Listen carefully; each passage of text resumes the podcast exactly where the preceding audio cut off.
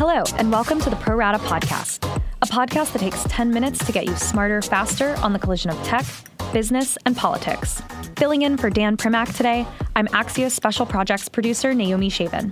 On today's show, the Fed signals it may cut rates, and a new study on crowdfunding for medical bills. But first, the Boy Scouts file for bankruptcy. Boy Scouts of America is currently facing hundreds of lawsuits from men alleging that they were sexually abused during their time as Boy Scouts.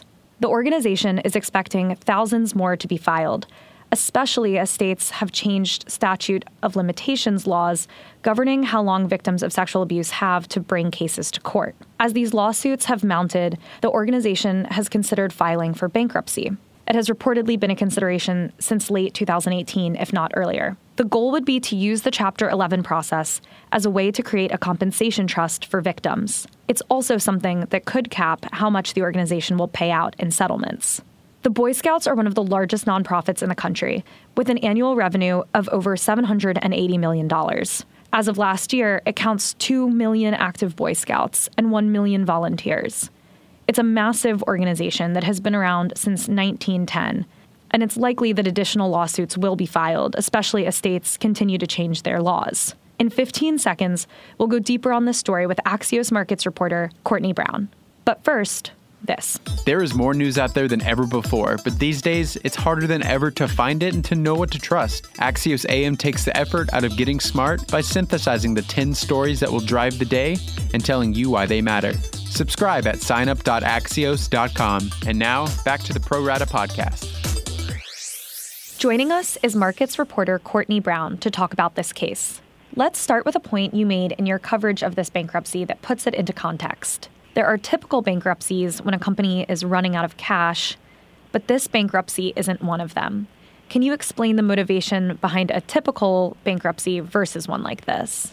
So the Boy Scouts of America filed for bankruptcy on Tuesday with the sole purpose of lessening the nationwide legal pressure they're facing from sexual abuse victims. So if you want to think about PG&E, the California utility that filed for bankruptcy last year, they also did something similar. They were facing a monsoon of lawsuits from wildfire victims who lost property because of the wildfires that were sparked by PG&E's equipment. And so they did something very similar, filing for bankruptcy, not because they're necessarily running out of cash, but they are just overwhelmed by, um, you know, the lawsuits and legal expenses that could come from lawsuits. Filing for bankruptcy in a case like this could put a ceiling on how much Boy Scouts of America will pay out to victims of abuse, right? Can you just explain sort of how that works? Instead of going from court to court to court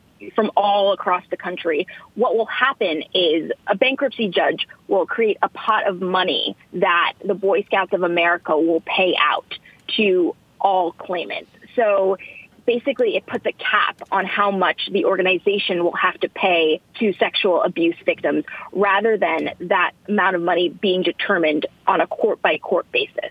Worth noting, Boy Scouts of America is, as you write, solvent. Can you explain their financial situation in this context and also how that relates to how the organization is structured? So the organization has over $1 billion worth of assets. Some of that is cash. Some of that is buildings and property. You know, it owns a 150,000 acre property in New Mexico that's worth about $70.5 million, according to bankruptcy filings that I looked at. And its liabilities are less than $1 billion. So it has plenty of assets to cover the liabilities that they have right now. And, you know, if you include the local Boy Scout councils across the country. It actually has way more assets. Those local councils have about $3.3 billion in assets, according to media reports. And, you know, what the Boy Scouts of America, the national organization, is trying to do is it's trying to put distance between itself and those local councils. And lawyers who are defending some of these sexual abuse victims say that the organization is doing that to kind of shield those assets from being involved in the bankruptcy court.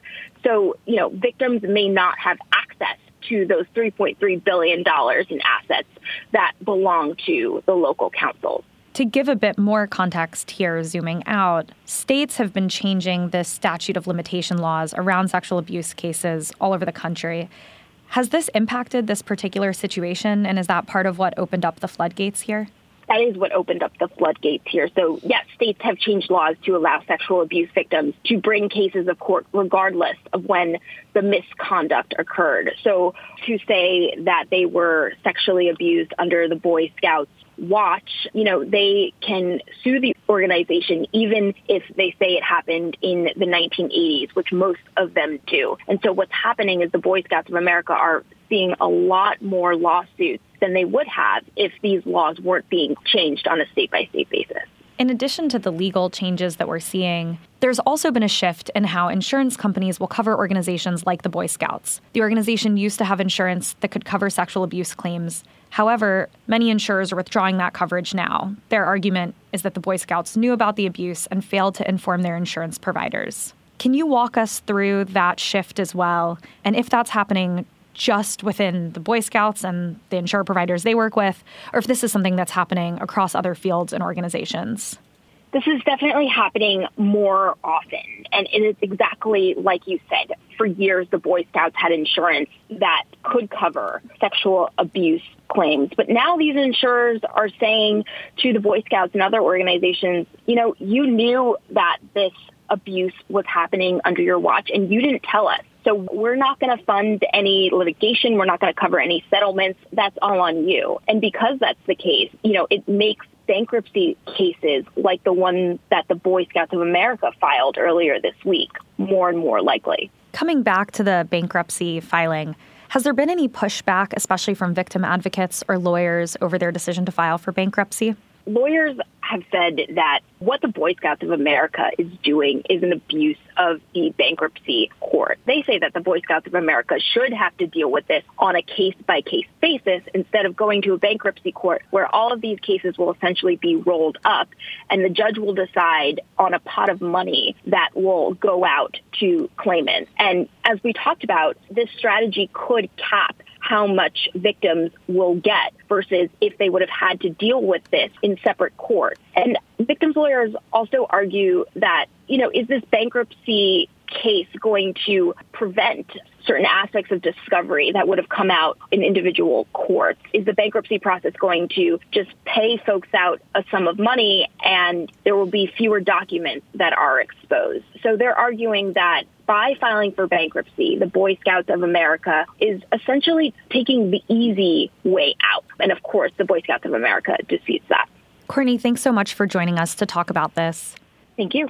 My final two after this.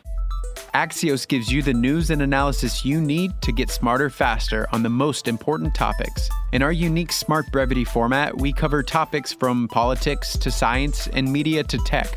Subscribe to get smarter faster at signup.axios.com. And now, back to the Pro Rata podcast. Now it's time for my final two. The Fed could cut U.S. interest rates this year, after predicting in December that this year would not bring rate cuts. In the minutes of its most recent policy meeting, the Fed focused on the fact that inflation still hasn't hit its 2% target. My colleague Dion Rabouin writes that this suggests that the Fed is shifting focus from economic data to concerns about the impact coronavirus could have on the global economy and underwhelming inflation. Lowering rates would make taking on debt more attractive to U.S. businesses and consumers, but it would put the central bank in a weaker position if it needed to fight off a recession. President Trump, it's worth noting, has badgered the Fed repeatedly to cut rates. After the release of the meeting minutes on Wednesday, traders saw a 93% chance of at least one rate cut by the end of the year, up from 84% the day before, and a 65% chance of two rate cuts by the end of the year. And finally, a new study found that roughly 50 million Americans have given money to crowdfunding campaigns to help people pay for medical expenses. These crowdfunding campaigns often support individuals without insurance who face huge medical bills, but they also cover people who have insurance and find that their out of pocket expenses are a massive financial burden. An estimated 8 million people facing medical expenses have created their own crowdfunding campaigns, while 12 million people have created one for a friend or family member.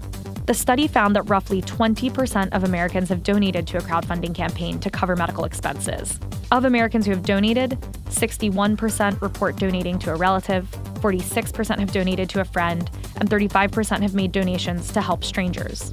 And we're done. Huge thanks to producer Tim Shovers and to Dan for letting me host Pro Rata one more time today. Dan will be back next week.